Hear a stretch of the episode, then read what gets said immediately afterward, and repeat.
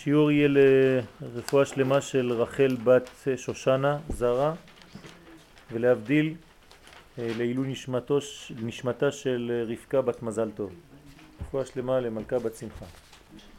רות בת מרים. השם, גם כן, רפואה שלמה.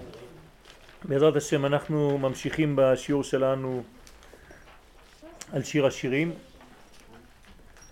שיעור ט'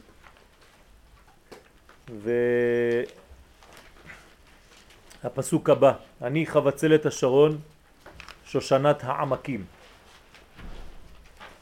מי מדבר? כנסת ישראל. כנסת ישראל נקראת אני. אני זה השם של המלכות, בעין בית שמות, השם המרכזי שמסמל את המלכות, את הנוקבה, זה השם אני. השם אני זה ישות. זה מגלה את הקטר העליון שנקרא אין. תשימו לב, זה אותו, אותו המותיות, אותו דבר. האין הופך להיות אני. אין סוף שהופך להיות אני, שמתגלה באני. כן, בפסיכולוגיה יש מדרגה מאוד מעניינת בעניין הזה, כן? האני הפנימי, האני של האדם, שבעצם הגילוי של האין מופיע במציאות הפנימית של האדם.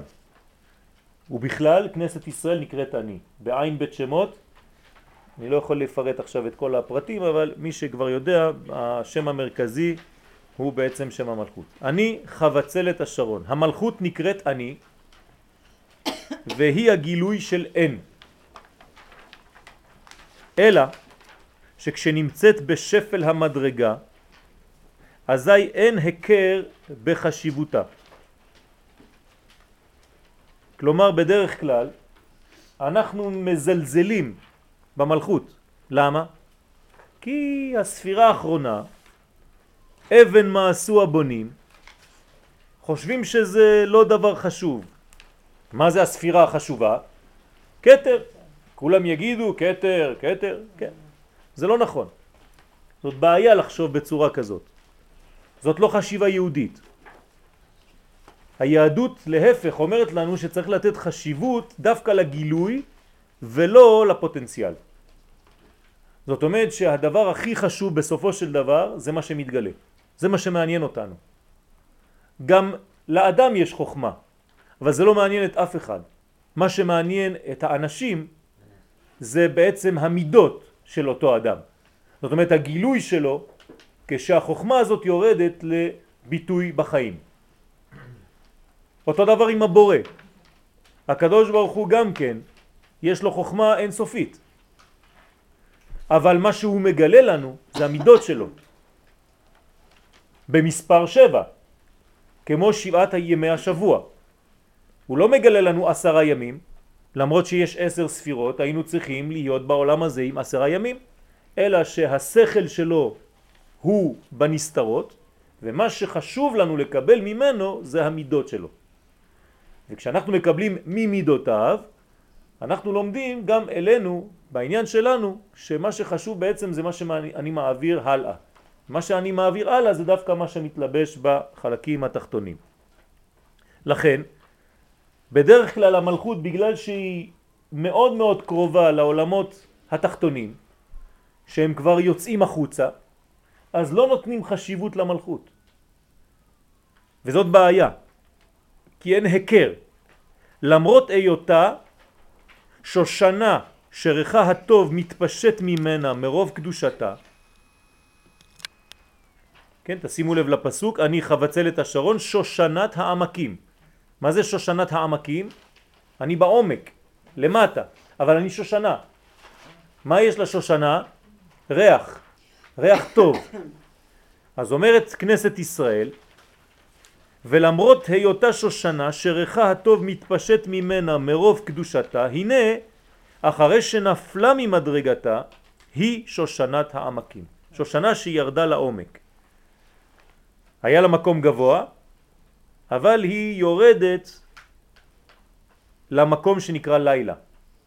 המלכות יורדת ללילה. המלכות קרובה לחיצונים, רגליה יורדות מוות, היא מאוד קרובה לקליפות, ולכן הנחש הולך דווקא אצל חווה, אצל הנקבה, לא אצל הזכר, כי היא קרובה יותר אל המציאות הנחשית. גם חווה אימנו בעולם הזה היא רמז לנוקבה, כן? זכר ונקבה ברא אותם ויקרא שמם אדם. כלומר מה שיש בעולמות העליונים, בספירות, מופיע גם בבריאת העולם, אצל אדם וחווה. אדם הוא כדוגמת זעיר אנפין, תפארת, וחווה כדוגמת המלכות. הנחש, שזה העולמות החיצוניים, הם יותר קרובים למלכות. לכן הנחש הולך לפתות דווקא את חווה, כי הוא לא יכול לעבור ישירות אל אדם. הוא קודם כל מטפל בחווה, ואחרי זה חווה נותנת לאדם גם כן לאכול. אם זה לא מובן, תצביעו, אני אנסה להסביר את זה בצורה אחרת. אם לא הצבעתם, אני מבין שהבנתם. זאת אומרת שהשושנה, כנסת ישראל, יש לה כוח עצום מאוד. היא שורשה למעלה, במדרגה עליונה מאוד שנקראת רדלה בתורת הקבלה, אבל היא יורדת עד לגילוי התחתון. מצד אחד זה ירידה גדולה, מצד שני זה מראה שיש לה גמישות. לכן האישה הרבה יותר גמישה מהגבר, כי היא יכולה לתפוס צורות, היא יכולה לקבל מדרגות, שהגבר הוא הרבה יותר עיקש, עקשן, קשה לו לזוז. המלכות עולה ויורדת כמו הירח. לפעמים חסר, לפעמים מלא. השמש תמיד עומדת. אז זה הכוח של האישה דווקא בגמישות הזאת. כי מי שגמיש לא נשבר. מי שקשה, כשהוא נשבר הוא נשבר. האישה מתקפלת, אבל לא נשברת. הגבר לא מתקפל, אז הוא נשבר. זאת אומרת שיש כאן עניין לבנות מדרגה ולדעת מה זה כנסת ישראל. אם האישה היא דוגמתה של כנסת ישראל דווקא, זאת אומרת שכנסת ישראל יכולים לקפל אותה במשך ההיסטוריה, אבל היא אף פעם לא תישבר. למה? יש לכנסת ישראל גמישות. איך אנחנו רואים בפסוק הזה שיש לה גמישות? מה זה גמישות? מה זה אדם גמיש? הוא יכול להשתנות לפי המצב. הוא מתאים את עצמו למצב. לכן היא נקראת שושנה בגלל שיש לה שינויים כל הזמן.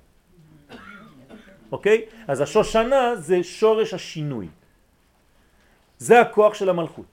היכולת להשתנות לפי המצבים. להתאים את עצמי לדור. להתאים את עצמי למה שקורה ביקום. זה מין חוש מיוחד שניתן לכנסת ישראל להיות אה,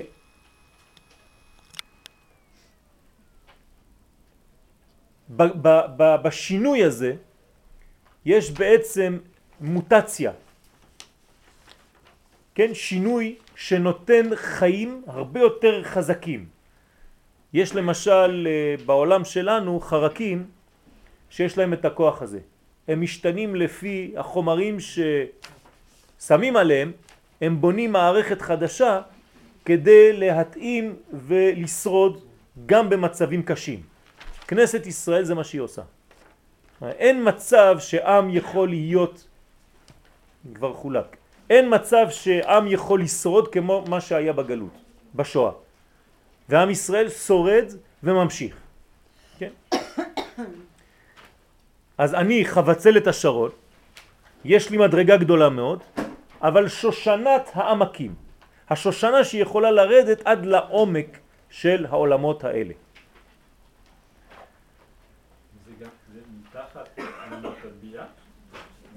היא יורדת, בכל מדרגה יש את המלכות של אותו עולם, אבל היא כבר בעולם האצילות, נגיד שזה עולם האצילות, יש לה כבר יציאה לעולמות של ביה. של בריאה, יצירה ועשייה, זאת אומרת שהיא יוצאת מרשות היחיד ויורדת במשך השבוע לרשות הרבים.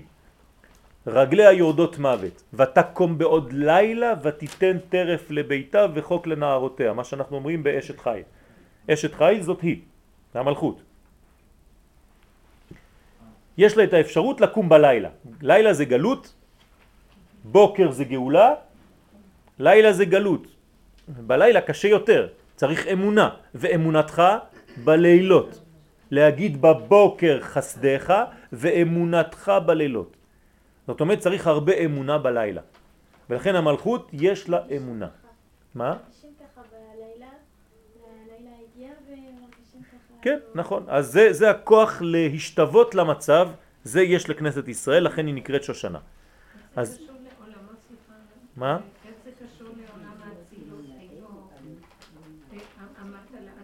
כן, לא, פשוט כשאני מצייר את עץ הספירות, תמיד זה עולם האצילות. Okay. אוקיי. עכשיו, בבניין, כשאנחנו מדברים, אנחנו חייבים לדבר על עולם. אז איזה עולם הוא המודל של כל העולמות? עולם האצילות. עכשיו, תמיד יש בתוך עולם, נגיד עכשיו אני בעולם האצילות, חלק שיכול לצאת מהעולם הזה החוצה כבר. איזה חלק יוצא החוצה מהעולם? כל החלק התחתון מיוחד המלכות. אני לא נכנס עכשיו לכל הפרטים, כי זה מתחיל בנאי, כן? אבל החלק התחתון, המלכות, יש לה אפשרות אפילו לצאת החוצה. היא יוצאת לרשות הרבים, סכנה. ובשבת היא חוזרת. בסדר? לכן אנחנו מקבלים אותה בחזרה, בקבלת שבת. המלכות חוזרת ונכנסת אל תוך עולם האצילות. והיא משאירה רווח בינה לבין עולמות החיצונים. וזה בהלכה אלפיים אמה של תחום שבת. בסדר? היא שושנת העמקים, והיא מביעה את צערה בפני המלך. עכשיו היא באה ואומרת למלך, זעיר אנפין, שהיא בצער. כלומר, ירדתי למטה, אף אחד לא שם לב אליי, אף אחד לא דואג אליי. כשמדברים על גאולה, מדברים על גאולה של אנשים, לא מדברים על גאולתי, אומרת המלכות, כן? וצריך לחשוב כך. גם היום, כשאנחנו מדברים על גאולה, אנשים רוצים גאולה בשביל מה? בשביל לפתור את הבעיות שלהם. אנשים שלומדים יודעים שהגאולה היא בשביל המלכות. קודם כל. בתוך הגאולה של המלכות תהיה להם גם גאולה פרטית. בשביל עם ישראל קודם. אז זה, זה המלכות, כנסת ישראל. כן, נכון, אז זה נקרא כנסת ישראל, זה המלכות. עכשיו היא אומרת לבעלה שהיא בצער, אז לכן היא אומרת אני חבצלת השרון, אני אישה גדולה מאוד, אני חשובה מאוד, נקראת חבצלת השרון, אבל הבעיה זה שאני שושנת העמקים, ירדתי למטה, אף אחד לא שם לב אליי. זה מה שהיא אומרת לפני המלך. והוא, המלך, משיב לה דרך ריצוי ואהבה. אז המלך לא אומר לה, לא אכפת לי, תעשי מה שאת רוצה. הוא בא ועכשיו אומר לה, הוא רואה שהיא בצער, הוא רואה שהיא בדאגה. היא עכשיו מביעה צער לפניו, אז הוא צריך להתייחס לצער הזה. והוא אומר לה, כשושנה בין החוכים, כן רעייתי בין הבנות. זה המשך. זאת אומרת, אני יודע, אומר לה המלך, שאת שושנה, ואת יודעת מה? כל הבנות ביחס אלייך זה כמו קוצים. קוצים. חוכים. כן? דברים שאין להם חשיבות. זאת אומרת שהמלך מדבר אל אשתו ונותן לה כבוד. הוא אומר לה, אני לא מסתכל על שום אישה אחרת. כל הנשים בעולם ביחס אלייך הם כמו חוכים, כמו קוצים, כמו דרדרים, ואת שושנה בתוך כל הקוצים האלה. זאת אומרת שעכשיו הוא נותן לה חשיבות, הוא מעלה אותה מעלה מהדאגה שלה. לכן הוא אומר לה כשושנה בין החוכים, כן רעייתי בין הבנות. שכל המלכויות נחשבות בעיניו כחוכים, קוצים ודרדרים. והיא, כנסת ישראל לבדה, נחשבת כשושנה. רק את שושנה. כיוון שרואה אותה תמיד כפי שהיא בפנימיותה. זאת אומרת שהתשובה של המלך עכשיו, ביחס למלכות, היא אומרת לו, תסתכל, אני למטה עכשיו, אף אחד לא שם לב. הוא אומר לה, אני אף פעם לא רואה אותך למטה או למעלה. אני רואה אותך איך שאת בפנים. ובשבילי מה שאת בפנים אף פעם לא משתנה. זאת אומרת שאת בשבילי נשארת תמיד האחת והיחידה.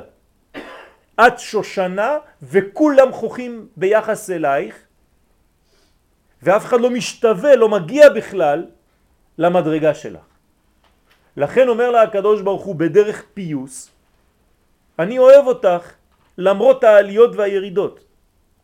כי אני מסתכל על מה שאת, לא איפה את נמצאת היום, אתמול, מחר. וזה בדרך כלל האהבה האמיתית, שאינה תלויה בדבר. כי אהבה שתלויה בדבר, בטל דבר, בטלה אהבה. אבל אהבה שאינה תלויה בדבר, היא אהבה שבעצם נוגעת לפנימיות, לתוכן. אני אוהב אותך, אני לא אוהב את המעשים אולי, אבל אותך אני אוהב. לא משנה איפה את נמצאת.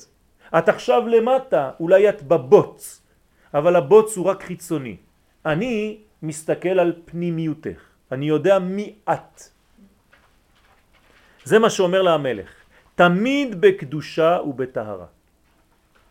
זאת אומרת שהוא מחזיר לה את הכבוד. היא רוצה לשמוע את זה. כן, האישה רוצה לשמוע, כן, תמיד שהיא חשובה בעיני בעלה. ועוד, שמי שמסתכל על השושנה כשהיא בין החוכים, כן, ההסתכלות הזאת, על השושנה הזאת כשהיא בין החוכים, כלומר בעולם של קליפות מסביב, בהכרח הוא שמסיח דעתו מכל מה שמסביב הוא מתמקד בשושנה בלבד. כלומר, מה זאת אומרת? מה אומר לה הקדוש ברוך הוא? אני מסתכל עלייך, אני רואה רק אותך. כל השאר, אני בכלל לא מסתכל על זה, זה לא עולה. אין לזה בכלל מקום, אין לזה קיום. תשימו לב, כשאתם הולכים לראות פרח, שושנה, כל מה קוצים שיש מסביב, אתם לא מסתכלים על זה, למה? העין מתמקדת דווקא על השושנה, זה מה שאומר הקדוש ברוך הוא, וזה נקרא שאני בעצם מסיח דעתי מכל השאר, אין לי ריכוז על כלום חוץ ממך. וזו כוונת השם יתברך לומר שאהבתו לישראל היא בהיסח הדעת מכל אומות שבעולם. הקדוש ברוך הוא אוהב אותנו, כן, כנסת ישראל זה אנחנו, זה השורש שלנו. הקדוש ברוך הוא מסתכל עלינו לפי פנימיותנו ולא לפי מה שאנחנו עושים. מזל. זאת אומרת שהוא אוהב אותנו למרות מה שאנחנו עושים. אהבתי אתכם, אמר השם. מה זה אהבתי אתכם? זה מין אהבה רצופה. תוכו רצוף אהבה. מה זה רצוף? לא רק שיש לו רצפה, אלא רצף של אהבה, שלא נגמרת אף פעם, לא מסתיימת. איך יכול להיות אהבה שאיננה מסתיימת? אהבה שאינה תלויה בדבר. אפילו בטל דבר, כן, האהבה נמשכת. ולכן, גם כשאנחנו חוטאים, אנחנו עדיין נמצאים באותה מדרגה בשביל קודשה בריחו. אז צריך תיקון של החטאים, אבל לא מאבדים את הקשר בינינו. ולכן, יש היסח הדת מכל האומות שבעולם מסביב. יש התמקדות על כנסת ישראל. כמו שיש התמקדות על ארץ ישראל, עיני השם אלוהיך בא. מה זה בא? גם במלכות, ארץ ישראל נקראת גם מלכות, מראשית השנה ועד אחרית שנה. מה זה שנה? שינוי. למרות כל השינויים, מראשית השינויים עד אחרית השינויים, בשבילי זה לא מזיז כלום. עיני השם אלוהיך בא. לא עליה, בא. יותר חזק. אני מסתכל, אומר הקדוש ברוך הוא על העולם, מתוך כנסת ישראל.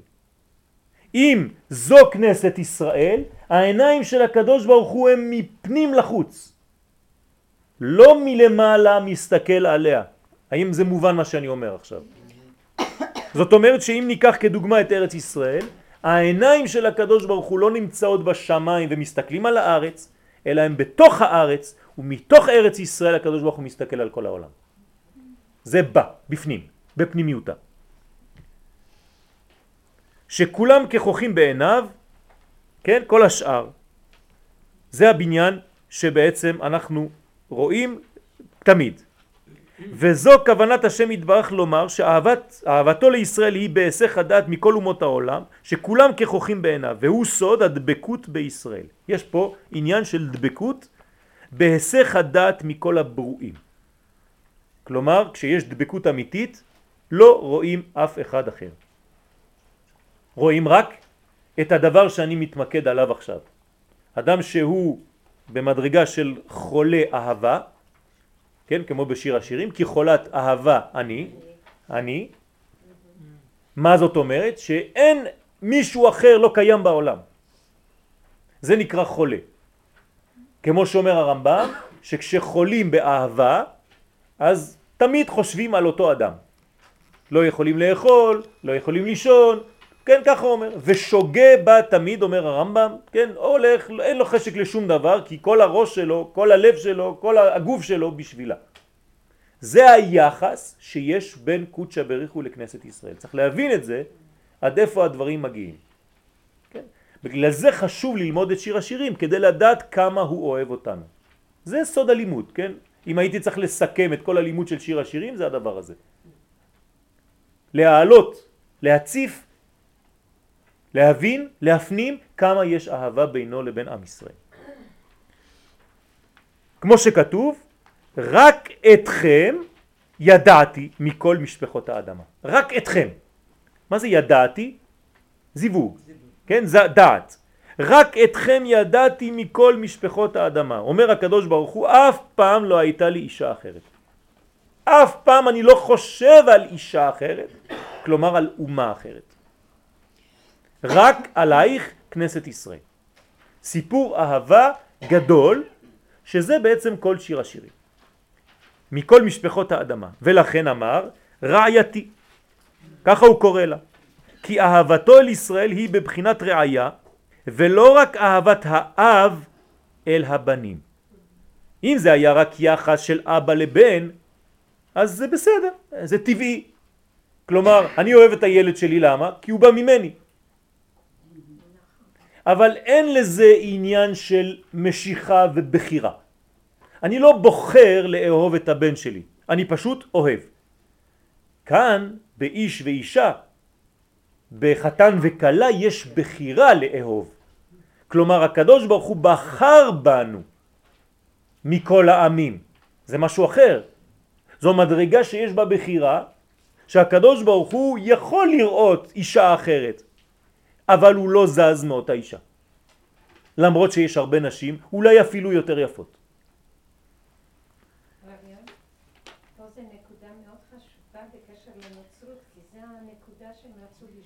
בוודאי, הם לא רצו לשבור, הם רצו לגנוב את המדרגה הזאת כאילו עם ישראל עזב, כן, הקדוש ברוך הוא עזב כבר את האהבה הזאת, היא איננה כבר, ויש ישראל חדש, ורוס ישראל. אצלם זה היה וירוס.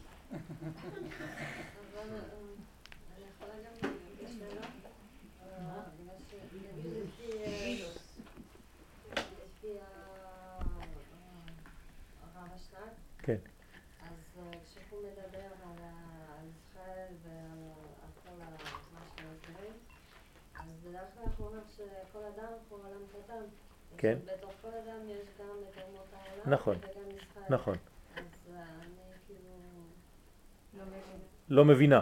לא, אני כן מבינה, אבל אני קצת את הקטע של כל האומות העולם, שזה כלום, כאילו שכל הבריאה זה שום דבר. לא אמרתי שזה שום דבר, זה המילים שלך. אני מדייק במילים. לא, לא, לא אמרתי מילה כזאת. אמרתי שהקדוש ברוך הוא מתרכז, מתמקד על כנסת ישראל, וכל השאר נמצא ככוחים ביחס לזה. מה זה בגוף האדם ישראל? הלב. הלב. ישראל בעולם כלב, כן, האומות. זאת אומרת שמהו האיבר המרכזי בכל הגוף? עוד פעם, שלא יובן שהקדוש ברוך הוא מזלזל באומות העולם. אין זלזול באצבע הקטנה או באוזן, אבל המרכז של כל החיים זה הלב. וישראל דומים ללב.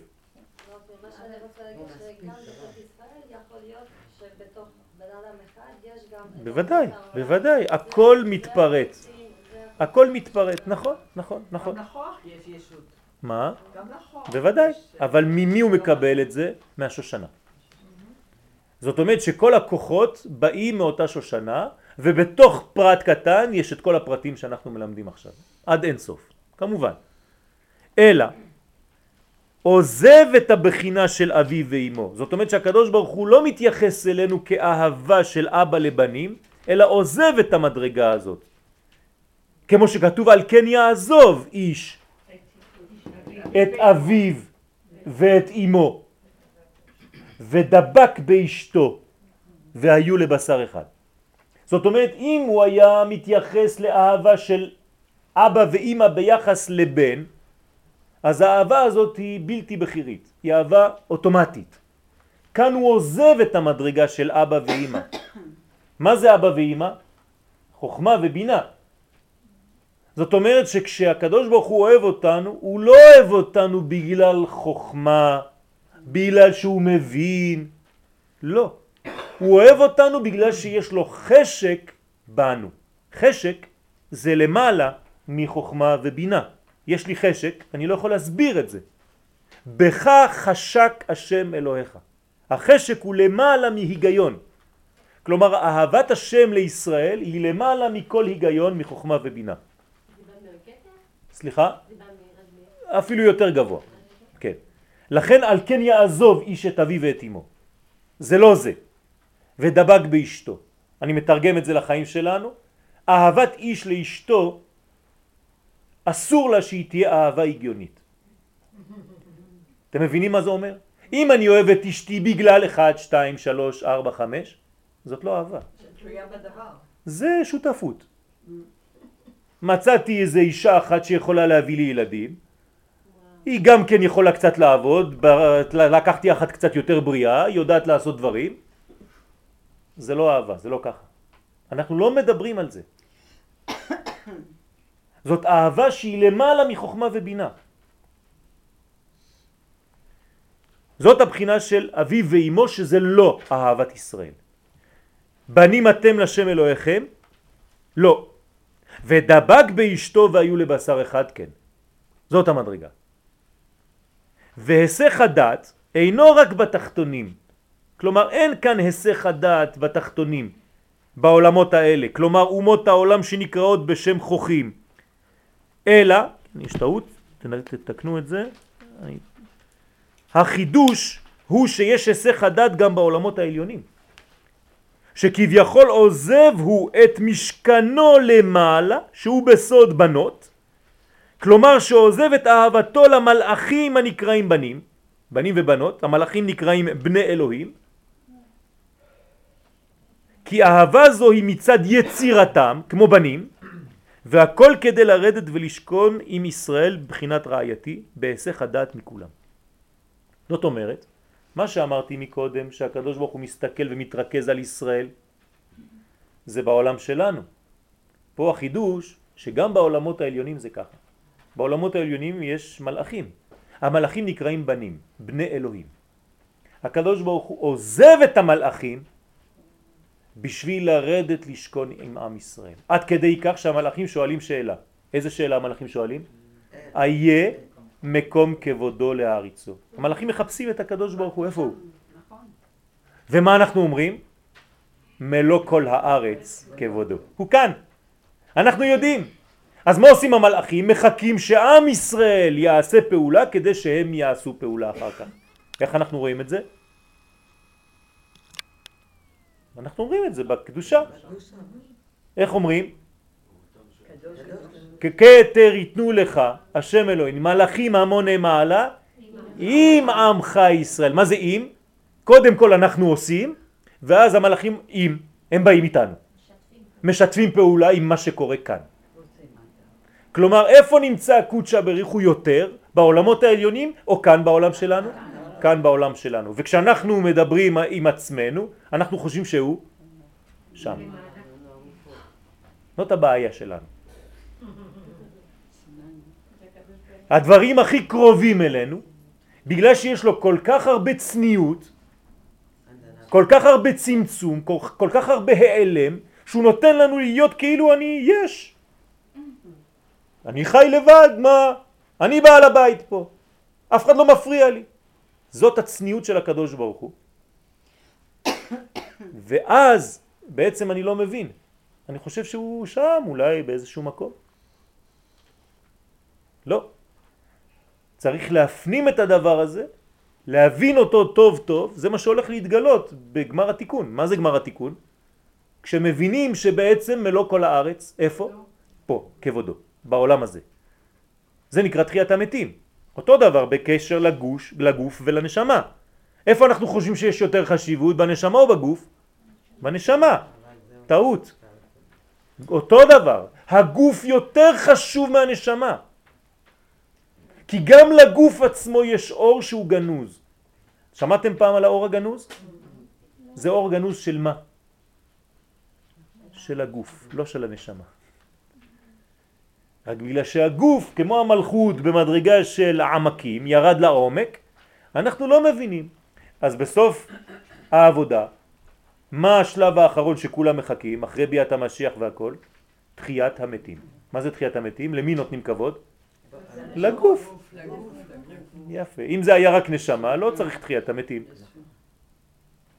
זאת אומרת שכל העניין זה להבין איפה הקדושה שבחומר בסופו של דבר. איך הקדוש ברוך הוא מתגלה כאן.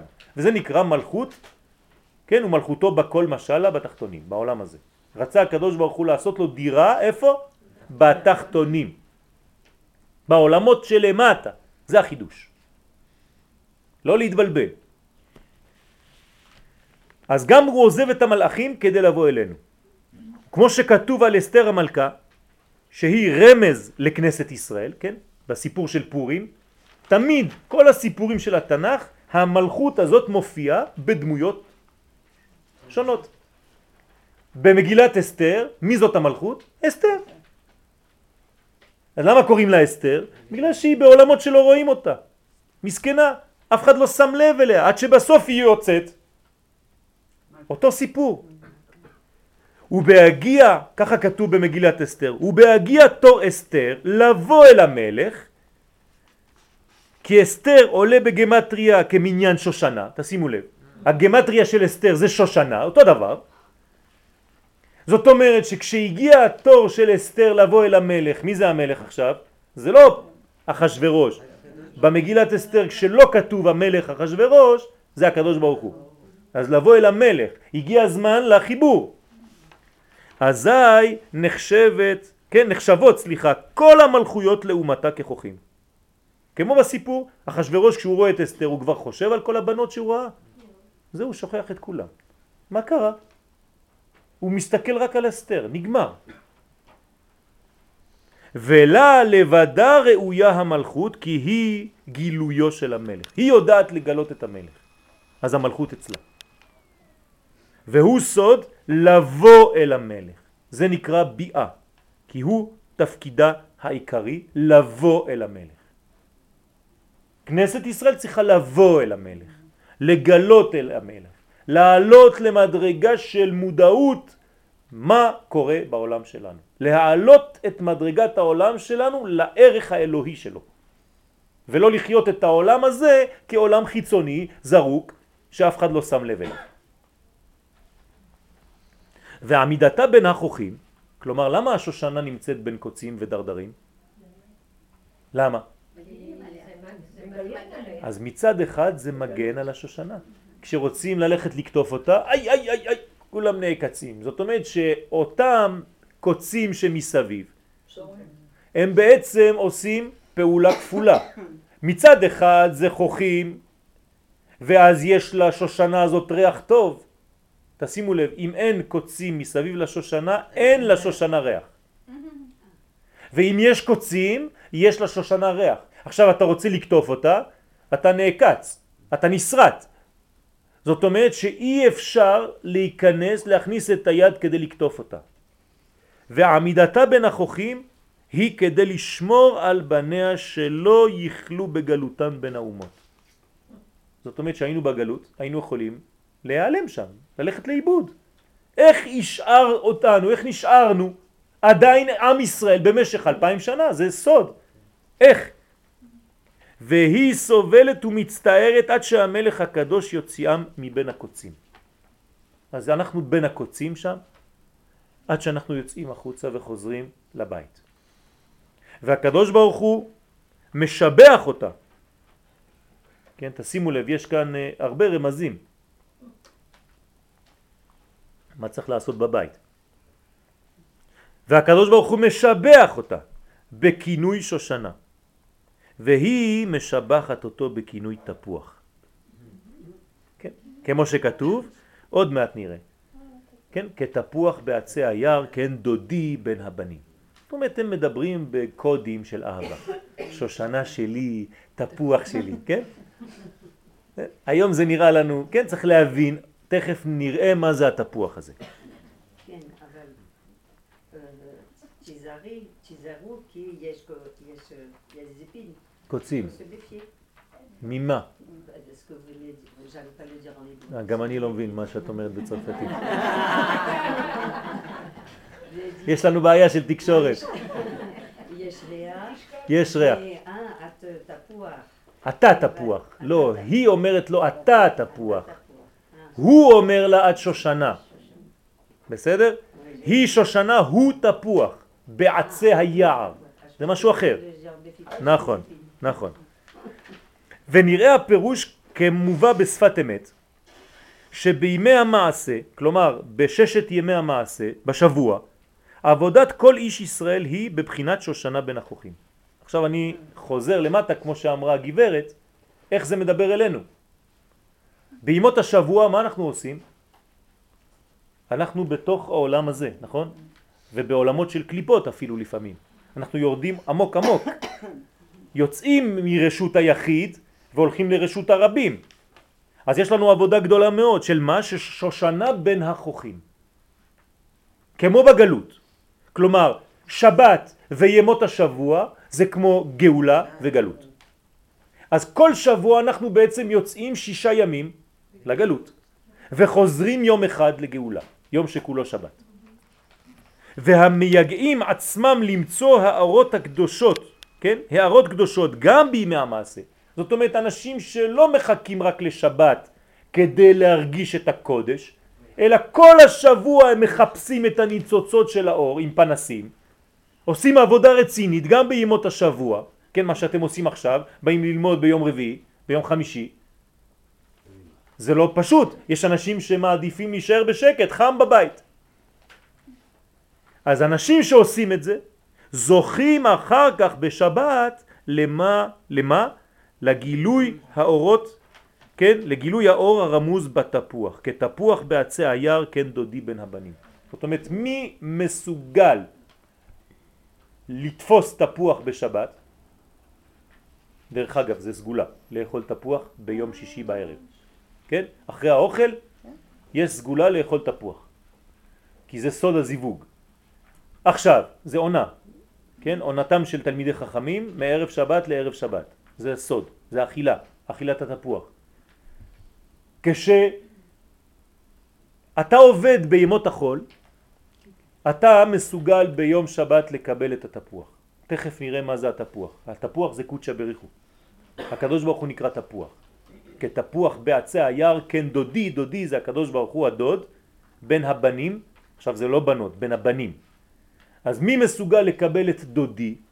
לך דודי לקראת קלה. מי מסוגל לקבל את דודי, את הקדוש ברוך הוא? רק מי שעשה עבודה בימות החול. אם אתה מחכה רק לשבת, אז בסדר, אתה במדרגה שאתה אוכל חצי תפוח, כן? או רבע תפוח. מי שבאמת אוכל את התפוח ביום השבת, זה בעצם מי שעבד כל השבוע, מי שטרח בערב שבת, יאכל בשבת. כן? ולא יאכל אותה בשבת. אז במדרש רבה, כן, חקל. חקל תפוחים. מה זה חקל? שדה. היא השדה של התפוחים, אבל הוא התפוח. כלומר, איפה גודל העץ? בשדה. היא הקרקע. לכן האישה נמצאת קרקע של האיש. אישה נקראת קרקע העולם. אדם שאין לו אישה, אין לו קרקע. ככה כתוב. במדרש רבה, בויקרא רבה, כ"ג, מה שושנה זו אינה אלא לריח, כך לא נבראו צדיקים אלא לגאולתם של בני ישראל. כך אומר המדרש. כלומר, מה זה הצדיקים בעם ישראל? זה כמו השושנה עם הריח שלה. כלומר, כשרואים צדיקים בעם ישראל, הם בעצם הגילוי של השושנה, יש להם ריח. הצדיקים יש להם ריח טוב. למה יש להם ריח טוב? כי הם מגלים לעם ישראל, מרימים אותם למדרגה של גאולה. לא מכניסים אותם יותר לגלות, אלא מושכים אותם כל הזמן מלגלות ומעלים אותם לגאולה. זה מה שעושה בעצם השושנה. סליחה? ריח זה רוחני, כן. אבל זה חוש שעולה ממטה למעלה. זה עולה למוח. כלומר, אני שואב מהעולמות התחתונים ומרים למעלה. זה הכוח של הריח. לכן זה החוש היחידי שלא נפגם בחטא עץ הדעת. כל החושים נפגמו שם, להזכירכם, ותרא האישה, כי טוב העץ למאכל וכי תאווה הוא לעיניים, ותיקח מפריו, חוש המישוש, ותשמע לכל הנחש, ותאכל. זהו. אבל לא כתוב שהיה שם ריח. החוש הזה נשאר טהור. איזה חודש בשנה הוא כנגד חוש הריח? חשבן, עכשיו. לכן בית המקדש השלישי ייבנה במר חשבן. ככה כתוב בספרים הקדושים. פירוש, הנה ידוע כל מה שברא הקדוש ברוך הוא לכבודו ברא, בשביל עושה רצונו שנקראו ראשית. מי זה נקראו ראשית? ישראל, צדיקים. בעמך כולם צדיקים. אנחנו נקראים ראשית, נכון? בשביל ראשית, ישראל שנקראו ראשית. וכל מיני הברואים מתעלים בעליית האדם, וכל מיני מאכל יש להם עלייה על ידי איש מעושה רצונו האוכלם. כלומר, כשאני הולך לאכול, אני יושב, מה אני עושה בעצם? אני מעלה את כל העולמות. אני לוקח עגבנייה שצמחה בתוך האדמה, לקחתי אפר שעבר לצומח, אני עכשיו יושב, אני אוכל בשר, עגבניות, מה אני עושה? אני מעלה את כל העולמות. בתנאי ש... אני אומר אחר כך דברי תורה. כלומר, אם אני אומר דברי תורה על השולחן, או אחרי שאכלתי, זה בזכות מה? בזכות כל האוכל שאכלתי. אשרי העגבנייה שהפכה להיות דבר תורה. כן, זה בדיוק מה שעשיתי. לקחתי את העגבנייה, העליתי אותה למקום גבוה. והברכות, בוודאי, כן. שעולים מבחינת דומם, צומח, חי, לבחינת מדבר, והיינו כשאדם האוכלם עובד את השם יתברך בכוח האכילה ההיא. ובשושנה שעיקרה לריח, עכשיו השושנה אמרנו שהעיקר שלה זה לריח, על דרך זה העלייה שלה. וכוונת המושג עלייה הוא לעלות למקור, זאת אומרת לגלות את הסוד הפנימי. כך ישראל על ידי המצוות ומעשים טובים מרוממים את החומריות לעלות ולהתדבק באור עליון אין סוף ברוך הוא ומעלים כל הדומם והצומח והחי עמהם והוא סוד הסרת המעטה החומרי כדי לגלות את נשמת החומר עצמו. אני מוריד, מסיר מהחומר את המעטה החומרי, הגס, מעטה זה מה שעוטף. בסוד לכי מעטי את עצמך. מה? זה אותו דבר. נכון. את פירשת עד היום מלשון מיעוט. אני עכשיו נותן לך חידוש. מעטה. יפה. לכי מעטי, לכי תכסי את עצמך.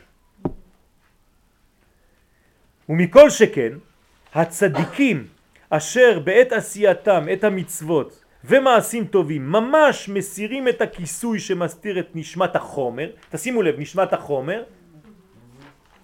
נדבקים ממש בו יתברך. זאת אומרת שהקדוש ברוך הוא מבקש מאיתנו להסיר את החומר כדי לגלות את הנשמה שבתוך החומר.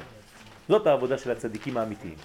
לכן יש לנו מצווה לבוא לארץ ישראל, ולא לגור בצרפת או באמריקה. למה יש לנו מצווה לבוא לגור בארץ ישראל? כי כאן אנחנו מגלים את האלוהות שבתוך החומר. ושמה לא? כן? שמה לא. זה כאילו הגרעין הפנימי. שמה לא. הגרעין הפנימי. למה? כאילו הגרעין הפנימי. כן, הגרעין הפנימי האמיתי. לכן יש קדושת שביעית רק בארץ ישראל, אין קדושת שביעית, אין שמיטה בחוץ לארץ. למה אין שמיטה בחוץ לארץ? כי הפירות שם לא קדושים. פה יש קדושת הפירות בארץ ישראל, זה אומר דרשני, כן? למה? כי יש קדושה בתוך החומר עצמו והוא מתגלה במקום שהקדוש ברוך הוא בחר. מה שושנה זו עולה על שולחן מלכים, תחילה וסוף, כך ישראל הם, הן בעולם הזה והן הן בעולם הבא. מה השושנה הזאת עולה על שולחן מלכים, ככה כתוב, תחילה וסוף. זה המשך המדרש. פירוש, הנה אמרו חז"ל, מהי עולם הבא? עולם שכבר בא. לא עולם שיבוא, עולם שבא. כבר. מה זה כבר? ראשי תיבות, כתר, בינה, ראשית. ששם שורשי נשמות ישראל, שעלו במחשבתו של הבורא, קודם כל יש כתר, כן? החוכמה והבינה מתגלים בבינה, והכל מתגלה בראשית שהיא בעצם המלכות. ראשית חוכמה, יראת השם. ששם שורשי נשמות ישראל במלכות, שעלו במחשבתו של הבורא תחילה. ומה שהיה בתחילת המחשבה, הוא אשר עתיד להתגלות בסוף המעשה. אז אם ישראל עלו במחשבה תחילה, מי יתגלה בסופו של דבר בעולם? עם ישראל. הלב של האומות.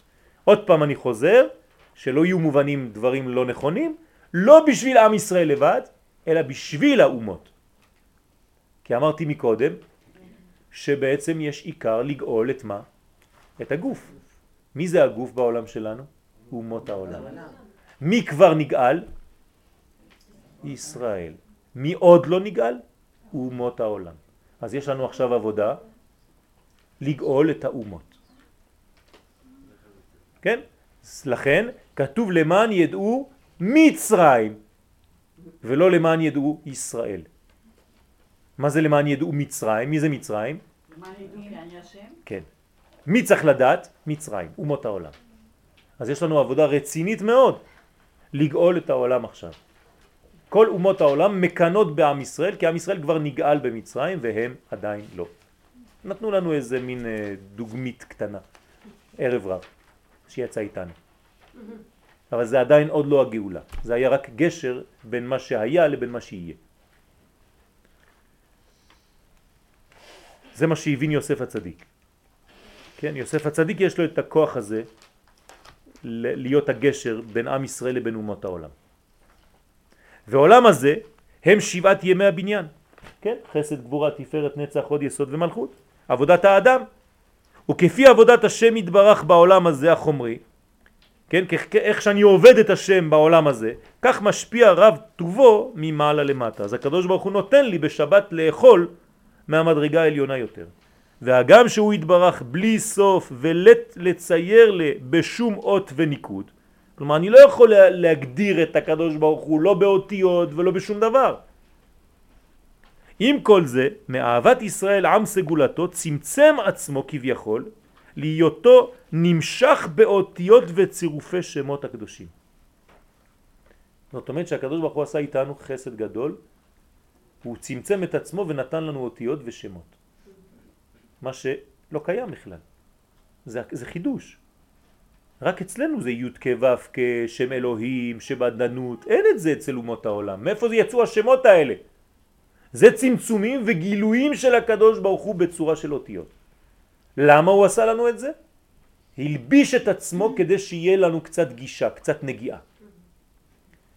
להעיר ולהשפיע להם דרך עבודתם, ונמצא שישראל הם הציר המחבר בין העולמות. בין העולם הזה לעולם הבא. כלומר, החוץ והפנים. להמשיך שפע מבריכה עליונה, י"ק, לו"ק. כלומר, י"ק לו"ק. אנחנו עם ישראל מחברים בין העולמות כדי שביום ההוא יהיה השם אחד ושמו אחד, אחדות שלמה. אני ממשיך במדרש, מה שושנה זו מתוקנת לשבתות וימים טובים, כך ישראל מתוקנים לגאולת מחר. פירוש, היינו ברמח, מחר זה אותיות רמח, רמח איברים. רמח איבריו ושסה גידיו. נגד רמח מצוות 248 מצוות עשה ו-365 מצוות לא תעשה. רמח ושסה. זו גאולת מחר, זה נקרא גאולת מחר. כלומר, מה זה גאולת מחר? שעל ידי בירור הרמח, המחר, מצוות, עשה, לקיים מה שאפשר בפועל, על ידי זה אנחנו בעצם מקדמים את הגאולה של מחר. אמר רבי ברכיה, אמר הקדוש ברוך הוא למשה, אמור להם לישראל, כשהייתם במצרים הייתם דומים לשושנה בין החוכים. הנה, זה הסוד. איפה היינו כבר כשושנה בין החוכים? תמיד כשעם ישראל נמצא בגלות. איפה זה שורש הגלויות? אב טיפוס או אם טיפוס, מצרים. וכנסת ישראל משבחת את הקדוש ברוך הוא מכנה אותו תפוח. אני חוזר, כתפוח בעצי היער, כן דודי בין הבנים. כי יש לתפוח ג' קווים. ג' קווים. קו ימי, קו שמאל, קו אמצעי. איך זה מופיע בתפוח? מראה נאה, התפוח זה יפה. כי צבעי התפוח מרהיבי עין, ויש לו ריח טוב, וטעם נפלא. זאת אומרת יש לו כג' קווים. הוא גם יפה, הוא גם טעים וגם יש לו ריח טוב. רמז לקומה שלמה, עין, חותם ופה. בעין יש לו מראה יפה, חותם ריח טוב ופה טעם טוב. חוכמה, תפארת ומלכות בספירות.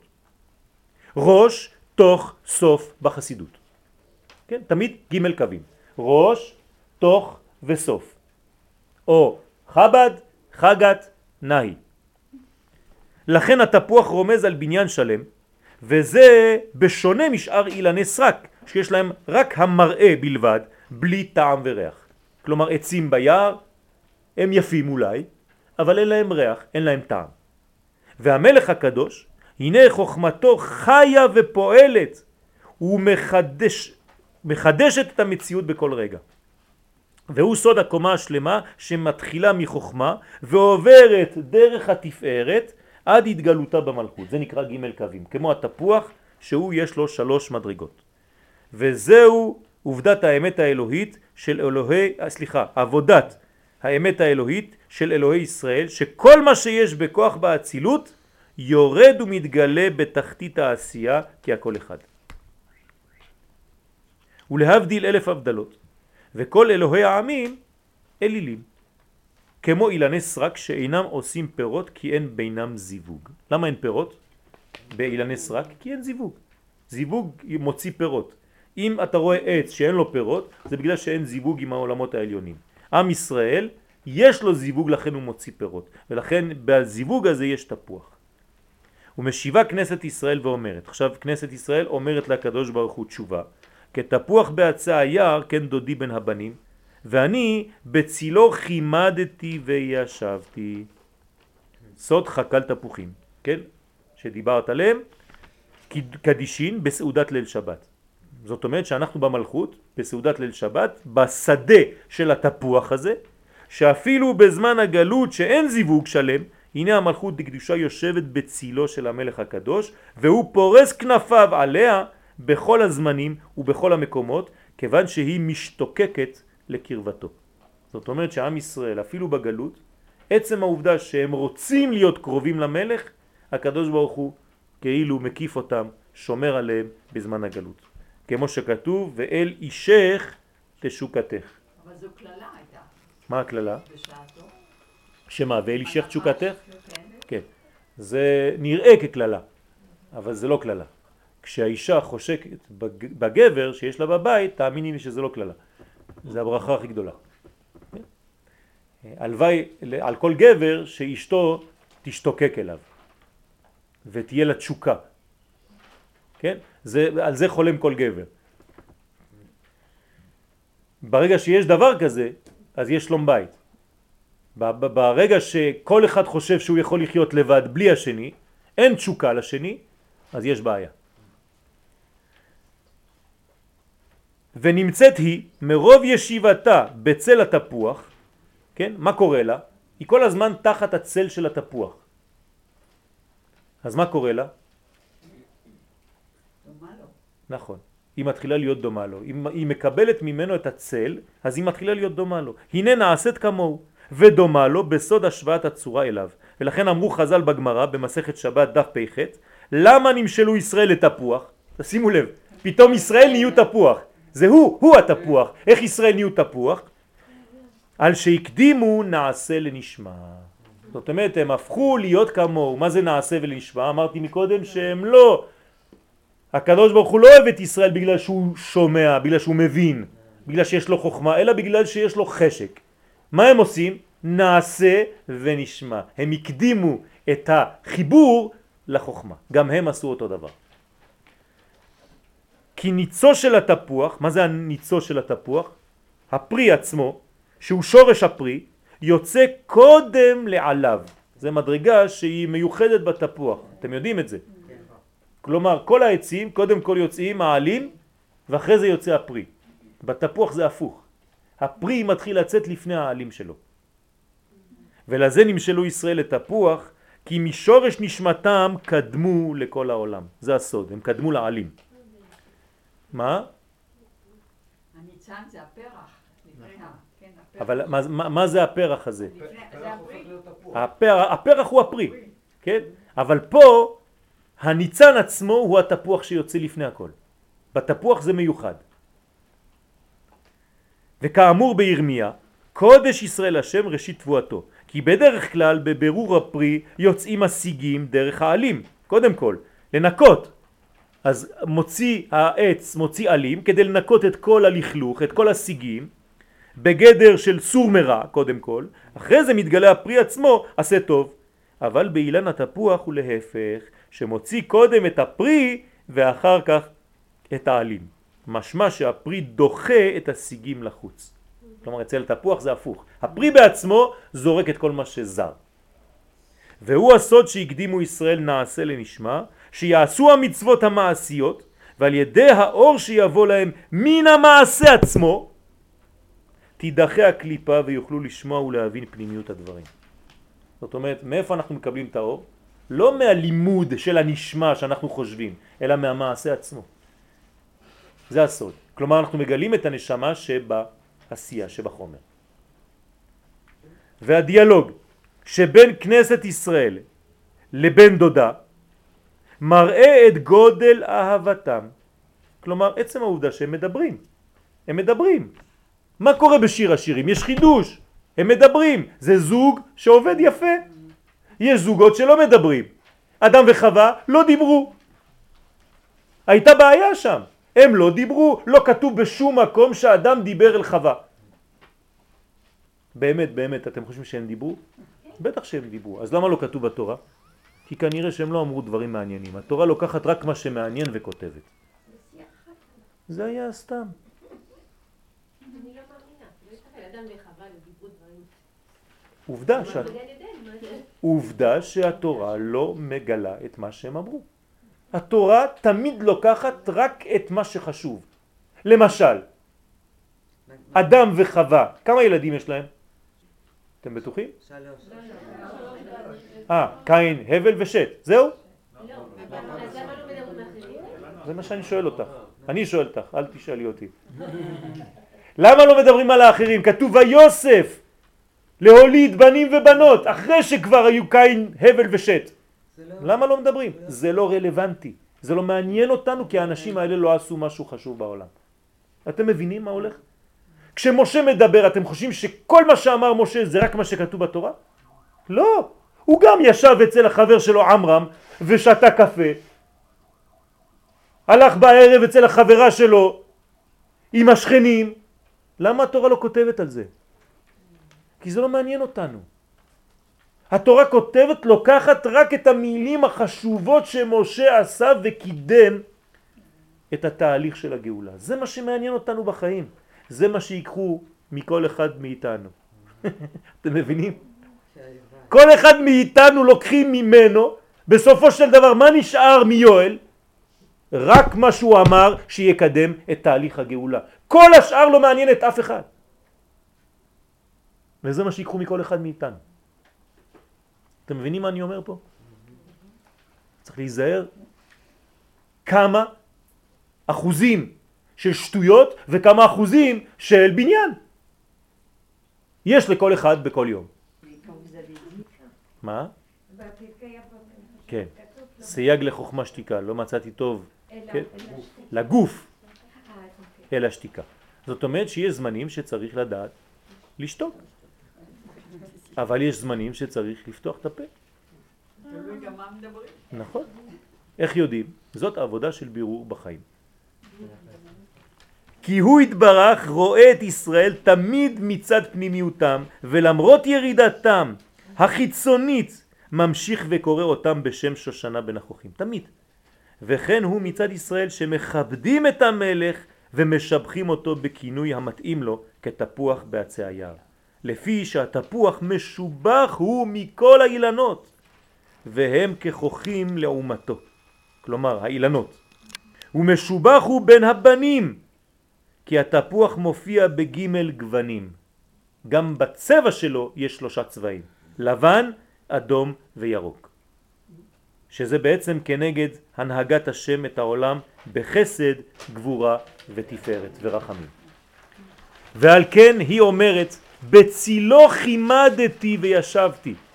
דהיינו שחימדתי, יש לי חמדה, אני אוהבת לעשות את זה, לשבת תחת הצל שלך, להישב בצילו של זעיר אנפין דאצילות, זה. ולא בצל אחר, אני לא רוצה ללכת אצל גבר אחר, אני רוצה את הצל שלך.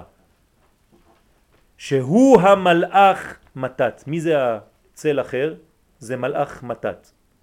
שהוא זה דיצירה. זה זעיר אנפין בקומה תחתונה יותר. זה דיצירה נקרא מלאך מתת. זה רק מי שלמד יכול להבין את, את זה. אני לא רוצה להיכנס, זה כבר נכנס יותר לקבלה. זאת אומרת שכנסת ישראל אומרת לקדוש ברוך הוא במילים פשוטות, אני מעדיפה להיות בעולם האצילות ואל תוריד אותי לעולמות אחרים כי יש שם מדרגות אחרות של, של אותו גילוי אבל בקומה יותר נמוכה. לא רוצה. אני רוצה להיות איתך. לא רוצה מלאכים. כשהקדוש ברוך הוא רוצה לתת לנו מלאך שילך לפנינו, מה משה רבנו אומר לקדוש ברוך הוא? לא רוצה. אתה הולך איתנו, אם לא, אנחנו לא, לא מתקדמים, לא רוצים שום דבר. אני לא רוצה מלאכים, לא רוצה שום דבר. רק אתה. זה מה שאומרת כנסת ישראל לקדוש ברוך הוא. לא רוצה גבר אחר. אשר אימו נעשה הזיווג בימות החול, עם המלאך הזה מתת. בזמן הגלות. כלומר, ביקשה כאן, כן, או בקשה כאן, יש כאן שנובעת מתקוותה של כנסת ישראל לצאת מן הגלות ולחזור למקומה הראוי לה לפי מדרגתה. זאת אומרת עולם האצילות, ארץ ישראל, שבת. להסתופף תחת צילו של זה דאצילות ולא לא תחת צילו של זה דיצירה. ורק אז תתגלה הבחינה השלמה של ופריו מתוק לחיקי. מה זאת אומרת ופריו מתוק לחיקי? מה זה חיקי? לחך. זאת אומרת שבעצם יש אכילה. אכילה זה לשון זיווג, זאת אומרת שהיא מרגישה את התענוג של החיבור כשהיא חוזרת למדרגה האמיתית שלה, לעולם האצילות, לארץ ישראל, כשעם ישראל נמצא בארצו וחוזרים לשבת. סוד הזיווג של זון, זכר ונקבה, שמניב פירות בשילוב עם זיווג דנשיקין, דחך וגרון, כי יש זיווגים עליונים שנקראים חך וגרון, זה נקרא זיווג דנשיקין, יש פסוק מיוחד וישק יעקב לרחל, מי שיודע את הזיווג הזה, יש כוונות איך לכוון על הזיווג הזה דנשיקין. כידוע ליודעי חן, זה כבר עניין של קבלה, לא ניכנס לזה היום. על כל פנים, יש הרבה מדרגות שכנסת ישראל והקדוש ברוך הוא, יש להם דיאלוג ביניהם, ולאט לאט אנחנו מנסים לתפוס כמה מהמדרגות האלה, אבל זה סיפור אהבה שאסור לפספס. תודה רבה.